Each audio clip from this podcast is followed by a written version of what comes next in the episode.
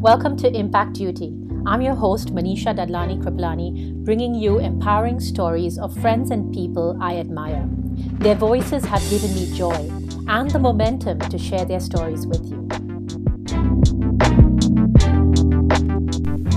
Dipinder Segal is a lawyer by profession and a social activist working on various humanitarian projects.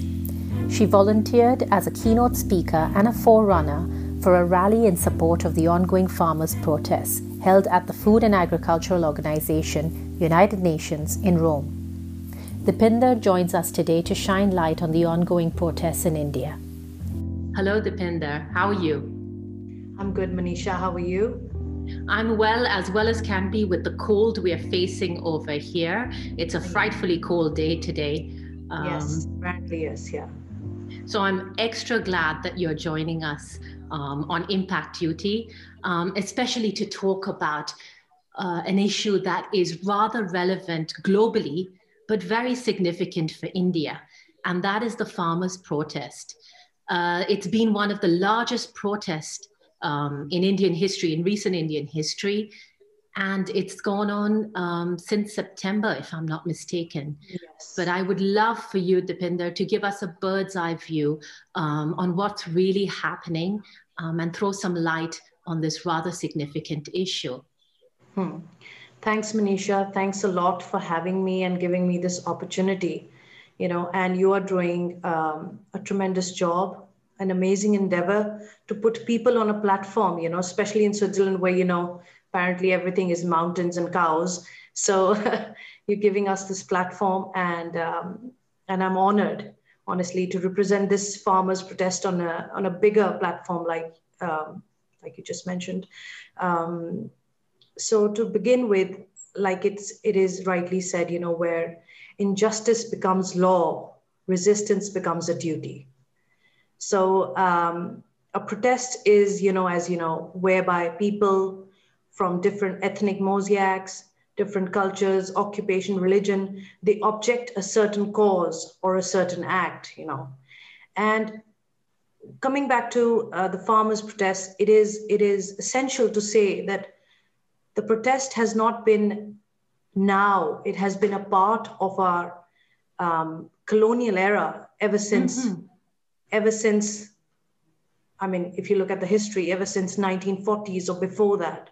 Mm-hmm. To begin with, um, a very eminent salt march, which was done by Mahatma Gandhi, where he started the protest of being the fundamental right, you know, of the people, especially because uh, against Britishers, you know, at that time. Right. And then if you come, if you come in the recent history, uh, in 2012, there was a big U.S. protest against controversial laws, uh, which infringed freedom of speech, which infringed freedom of internet at that time. And then there was a, a prominent one in 2017, if I'm not wrong. Um, it was a single day longest protest of women for misogynistic remarks from Mr. President. And it was a longest day demonstration all around US. Mm-hmm. And until recently, if you, I mean, a lot of people might not know, there was a farmers' protest in Europe in November 2020 uh, in Dutch, in Netherlands. So it was a right. Dutch farmers protest against government policies, you know, uh, raining against uh, imminent uh, processions of nitrogen oxide and much more. So protest, like you said, protests have been an integral part of our history. Right. It is not now. It has been happening from colonial era up till recently. A very major protest which happened in India um, in uh, 2018, where Article 370 was rendered inoperative. And it is still in Indian constitution, but it was rendered inoperative. So uh, protests have been happening from colonial era. Coming mm-hmm. back to this protest, it is the longest and the largest protest in Indian history. Right. Mm-hmm. Predominantly because more than 300,000 Indian farmers are converging around um, Delhi borders, you know. That's right. So, and the longest being and the largest being why because if you look at if you look at um, the the agrarian traditions of india you know india retains its agrarian traditions not only in farming but in of course, in industrial and, uh, you know, um, intellectual other things. But this uh, farming is one of the most major livelihood of exactly. Indian It is a 60 and about up to 60 to 70% of the population, you know, it is in Indian farming. That's so, right. Yeah. So farming being the bedrock of India's economy, their imperative concern is the detrimental effect on their economic growth. So mm-hmm. this is why this fundamentally this protest is happening. Yeah. Wonderful. Um, Dipinder, I'm going to take you back to who is actually protesting at the moment. Um, and then I'm going to ask you what and why. Okay, yeah. like getting into the details. So, who actually is protesting out of the farmers right now? It is the farmers, definitely from Indian farmers, all origin from Haryana, Rajasthan, Uttarakhand, UP, Madhya Pradesh, Maharashtra. So it is globally, you know, if you see the mm-hmm. impact. I mean, of course, it is, uh, there is an impact globally, but Indian farmers, their families, allies, the workers, the laborers, you know, they're all collectively sitting there and agitating for the for the three farmer bills. Yeah. Okay, and that takes us then to the the laws, which I believe are what is being um, contested. All right. So I believe there are three laws that were um, that were initiated somewhere in September. Um, mm-hmm. I believe those are the three laws that are being contested. Would you like to tell us a little, in, in simple terms, what these three laws are? Um, and if there's actually one out of the three laws that are being contested more than the others? Um, that's a very good question because there is a there is a single clause which is more which is more controversial than the other ones. Okay. But uh, basically, this bill was passed in September 2020 last year, right. which create a havoc all around uh, India. And it is majorly because of three reasons. Firstly, that the bill was passed unconstitutionally, you know, without procedure rules, without any verbal discount, count, recount, or any explicit, you know, discussion with farmers, their organizations, or any stakeholders. So this was the major concern of the farmers that why is it being passed not in a constitutional manner? Whereas if you know a bill, when it is passed, it has to have a major discussion in the Rajya Sabha and Lok Sabha. Then bill becomes an act, you know. So right. firstly, it is not passed, like I said, unconstitutionally. Secondly, it is passed in the midst of pandemic, you know, mm-hmm. with verbal communication and no recount. Like I said, no discussion with key stakeholders. And thirdly, it impliedly deregulates the agriculture sector. Right. Mm-hmm. So, and is there one out of these three that is more uh, contentious um, or that they feel the farmers feel more um, against per se out of these three or is it all three laws that are it is fundamental if, if, you look at the legal uh, perspective it is all three because mm-hmm. there are changes and ambiguities to it which uh, have an implied meaning but if you look right. at of course, explicitly you would say, oh, empowerment and facilitation, protection, amenities, they are actually, you know, beneficial to the farmers. But if you if you read through them, if you read the articles and why it has been passed, you understand the depth of it and the implied mm-hmm. meaning of it. So if you look at it, the first bill, should I explain, uh, you know, briefly what is it about, right? Yes. Yes. So um, the first the first clause of the bill says empowerment and protection, right, you know, of price assurances and farm services. So if you look at it, the farm services sounds good, right? And exactly. Yeah. To highlight this fact, I would like to add one imperative point here that 86% of the farmers are small scale farmers. Right. So you have mm-hmm. to keep that in mind before we understand the bill. You know and secondly, you have to understand the, we have to touch the base, why this, this uh, bill is impacting in a detrimental way for everybody if they see it as a layperson, you know, because the government's infrastructure or the existing model, you know, mm-hmm. acts as a spinal column, mm-hmm. acts as a backbone for the farmers and the right. farm industry, from providing subsidies to incentives mm-hmm. providing, you know, uh, losses for remuneration or fa- harvest failures, mm-hmm. for providing um, procurement houses, storing, then selling into minimum support uh, MSP, the minimum support minimum. price. Yes. and the, the giving the warehouses, which is controlled by a government body, the APMCs, that is right. Agriculture Production Market Committee. So this right. is the basis of the government, the existing model, which has been set by the government from last, I think, 30, 40, more than 50 years, mm-hmm. which is now being changed into private corporations, into private, you know, um, large companies. So right. this is the basis of the government, which has already been there, which has been right. shifted in the bills. So this is to understand this. This is the basis, you know, that mm-hmm. 86% of the farmers are the small scale farmers. Exactly. Now, if you bring them to the bill, the empowerment and protection bill, like I said, the first clause, it right. has a term called farm services. So it's a fancy word for contract farming. That's right. Okay. Yeah? Uh-huh. I would like to tell your viewers research about contract farming to review how you know how it began and what are the emphasis of that farming.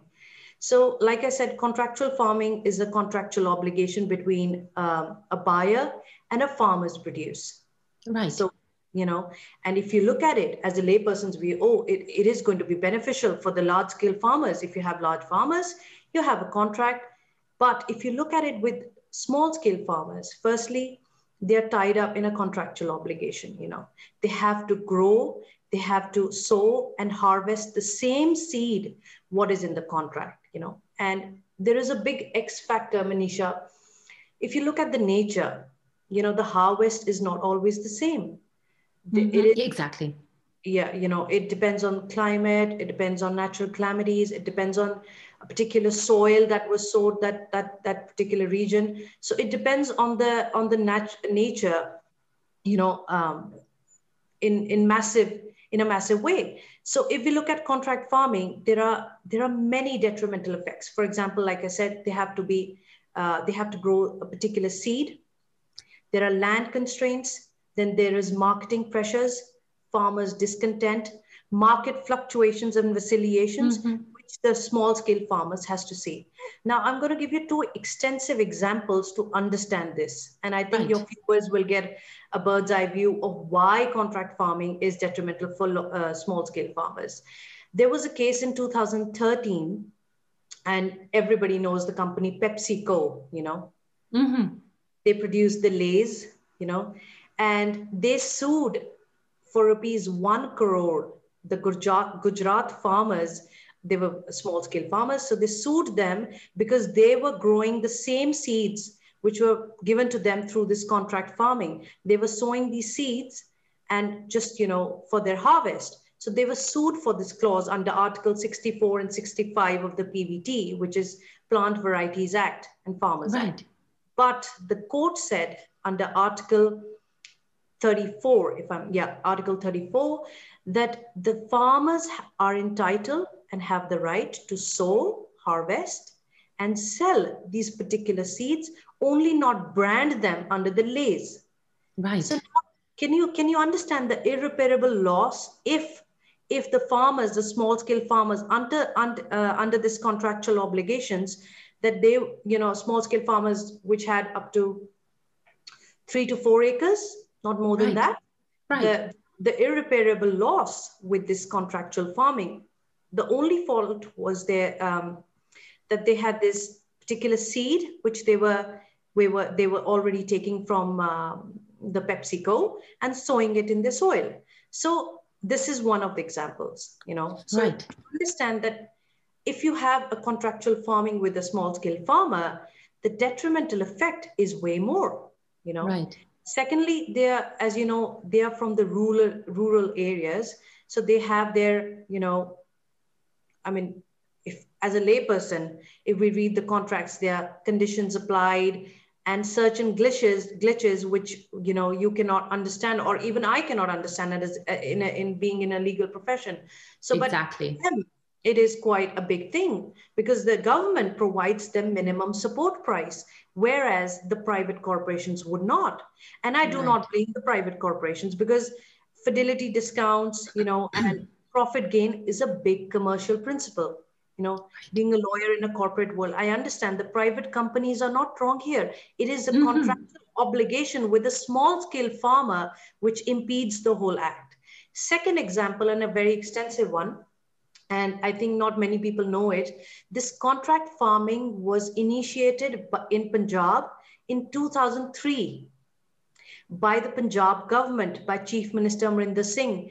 And he did that because his main objective was that the wheat and the paddy were the two main crops which were grown in Punjab at that time. Mm-hmm. So he wanted to break that bedlock for the farmers so that they grow ah. barley, they grow rice, different millets which are exported, quinoa, mm-hmm. and other things, you know, to cultivate more crops in Punjab and to have right. a more good infrastructure of the economy in the near future. And one more thing is that this was government controlled. There was a government body involved in this mm-hmm. contract farming, but it was scrapped in 2012. It failed terribly because of various reasons. First, the government changed. There was no um, proper, um, like you say, the farming produce uh, soil. Uh, there was no contract of uh, right seed production. There was no contract for proper harvesting tools. So it failed miserably. So now coming back to this law, the farmers fear if it was government controlled then, you know, and a couple of, I just gave you an example of one case that PepsiCo, right. there are multiple ones where the small scale farmers are, you know, tied up with the contractual farming. And this is the most contra- controversial one you know. So now you understand the irreparable loss the small scale farmers and the 86% of them you know. So they're not getting procurement houses they're not getting the msps they're not getting the government regulated bodies where they can send this you know harvest.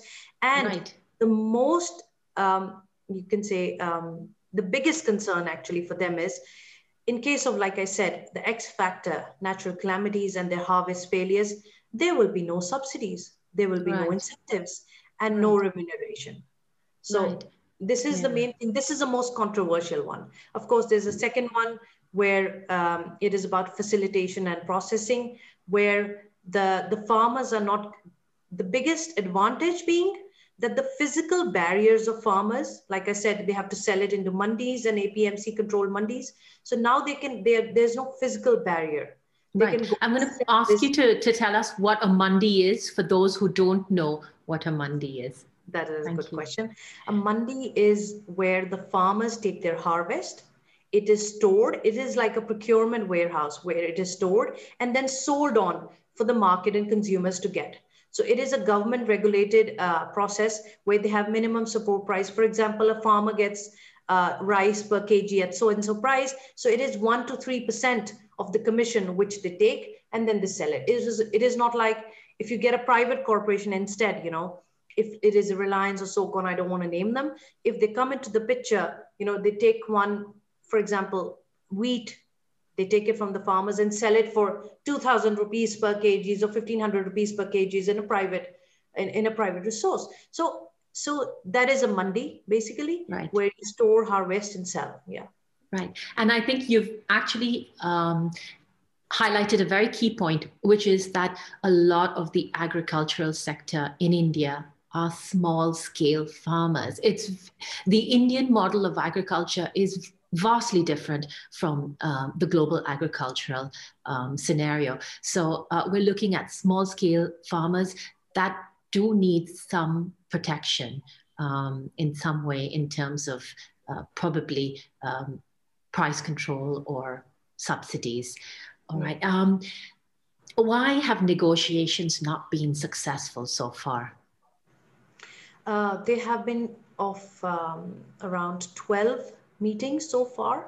Mm-hmm. And the negotiations have been primarily that the government is reiterating the laws.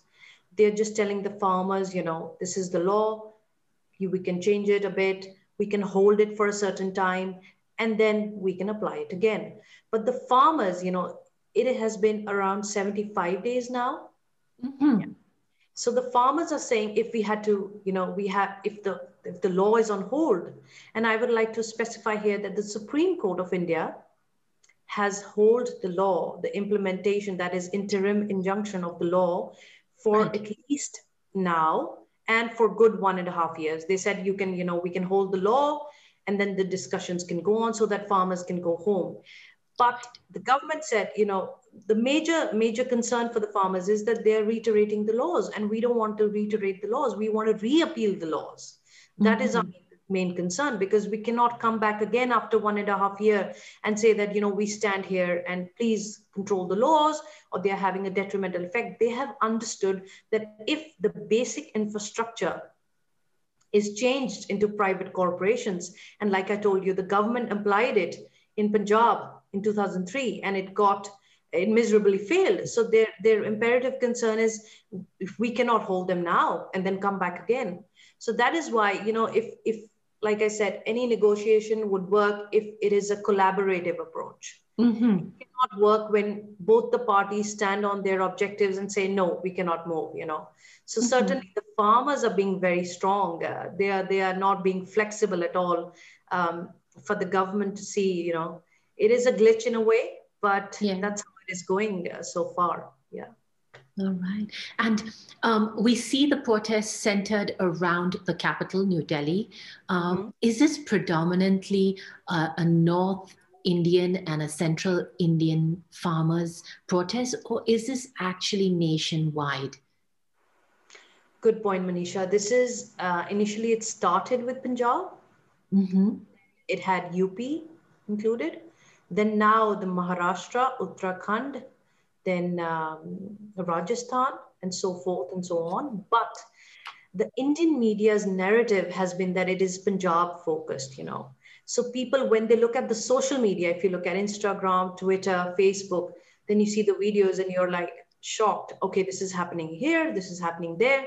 So it mm-hmm. is the mm-hmm. Indian narrative which is showing that it is Punjab based or Sikh based, but it is happening um, around Nationwide. major states of India and covering a lot of Indian farmers. Yeah. Thank you. And um, there have been uh, a lot of uh, uh, current changes in the events recently, in the last few weeks especially. And with that has come a little bit more international media focus. We have seen key celebrities talk about the protests. Um, so that has brought a bit more global attention. We've seen tweets, we've seen um, an avalanche of social media as well take up this cause. Um, how has that affected the protests in its totality? Very good question, Manisha. Um, if you see, this protest has been happening from last 75 days, right? That's right. And apparently, other than Indian media, no media got this. Uh, no international media pressure was there. No international tweets was there. So, what initiated or invigorated this protest? It is the violation of fundamental rights. It is when the internet was cut. It is when warlike fortification happened, you know, which reminded you of China, Pakistan borders. It was the cutting of toilets and water sanitaries there.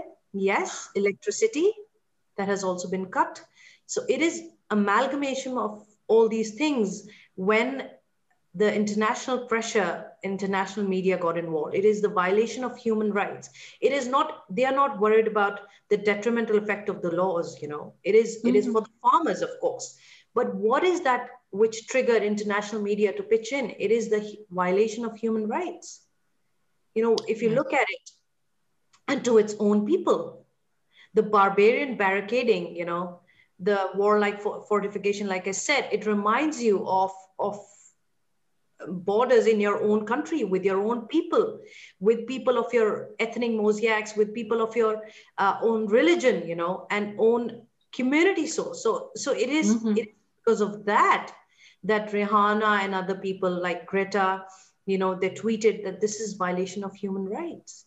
And this was the fundamental reason why um, i would like to add on uh, manisha here the rome rally we had Thank you. I was coming to that. Thank you. Aha, yes. Tell us. So you recently went to Rome, Dipinder. You went there. Um, tell us why you went there. Um, me and our organizers, uh, they have a MAR movement, which mm-hmm. is a movement against atrocities and repression. So right. we me together with our organizers, I was the forerunner and the, and the keynote speaker. So we went, and it was not a normal rally because we went in front of the Food and Agriculture Organization at the UN uh, Rome okay. meeting. So okay. it was primarily because we wanted to gain their attention. Mm-hmm. We wanted them to intervene, you know, and then we had petitions filed. We had about 30,000 people who signed this petition. Yes, all around Europe and all around the world. Mm-hmm. We, when, um, then we submitted the petition. We had seven resolutions, which we discussed with the UN bodies over a Zoom meeting. Right. And then we deposited that. And we had the memorandums, which we gave them uh, at, the, at the United Nations organization, primarily and fundamentally for the farmers, right? And this was also because the Food and the Agriculture Organization is a key perspective, you know, in this, because their pressure would have definitely come to UN. And then, like you, I don't know if you know or your viewers know, there was a big statement from United Nations organization a few days back that they are going to intervene and they're mm-hmm. going to support in solidarity for the farmers, basically for the violation of human rights. So this right. rally in totality helped us to, you know, have their attention because we deposited, like I said, the memorandum, petitions, and resolutions. So their intervention is now of greater support. And uh, this tweet is enough for everybody to know that there is international pressure from uh, not only the celebrities, but also the United Nations itself yeah right yeah.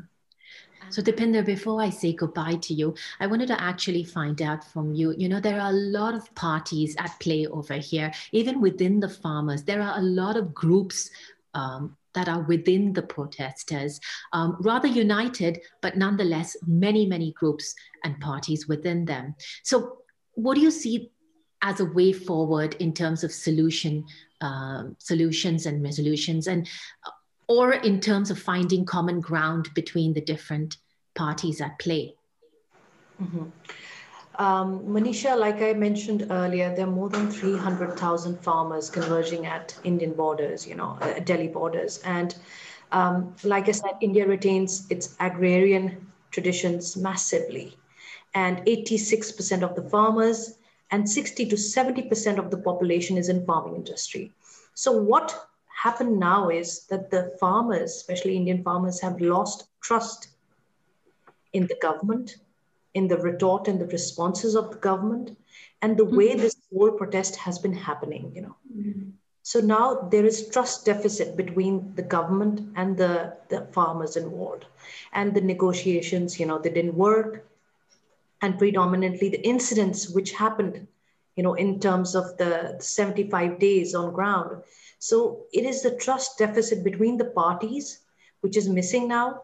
The potential solution would be if the parties or you know the Indian government would go there on ground, give them some you know confidence and moral and support that we are there for you. This is what is happening. You know, it is like if the person is communicating from far away, this there is miscommunication, and the negotiations are you know the Indian government has understood that there is no a collaborative approach from the farmers. It is clearly one fundamental reason they want the reappealing of the laws.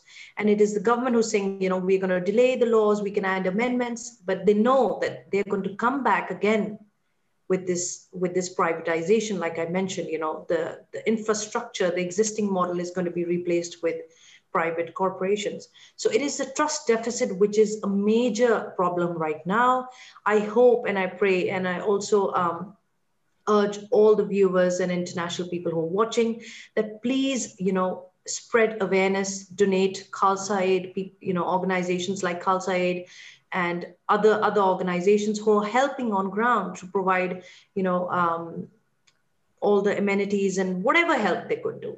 And also, mm-hmm. I would like to add um, that the Indian farmers, they're not only uh, doing the protest there peacefully and quite peacefully actually. But also they're providing education there. They're providing uh, you know sanitary uh, menstruation napkins and other things. And they're providing medical camps for people there. So it is in the plight of their agitation they're providing so many things you know. Mm-hmm. so it is not only a protest but a peaceful one and a and a reasonable one So it is the, like I said, trust deficit between the government and the and the people involved. I hope and I pray, you know, that um, this agitation gets solved, and so uh, so the farmers can go home uh, to their home, and uh, it doesn't go into a into a violent or a you know a religious or a political agenda, but on a on a peaceful note. Yeah. Right, Dipinder, thank you very very much. Um, you've enlightened me a great amount this uh, through this episode. Um, but more than that, you've just actually put a lot more clarity um, to the issue. So um, I gained a lot from you today, um, and I hope whoever gets to view this might get some clarity as I did. Dipinder, I'm wishing you all the very, very best. Um, and may you go forward to bring um, a lot of light to this cause. Thank, Thank you, you for joining us. Thank you so much, Manisha. Take care. Bye. Thanks, Manisha, for having me. Uh, I would like to sum up briefly by saying that there might be people who do not support the bill or passing of the bill, who do not think it is detrimental uh, for the economy. I would like to urge them or encourage them to at least support um, against the violation of fundamental rights, against the violation of human rights. So please, uh, you know, by spreading the message, by signing the possible petitions and uh, by donating uh, to certain organizations like Khalsa and so forth. Um, yeah, just supporting the, the uh, supporting against the violation of human rights. Thank you.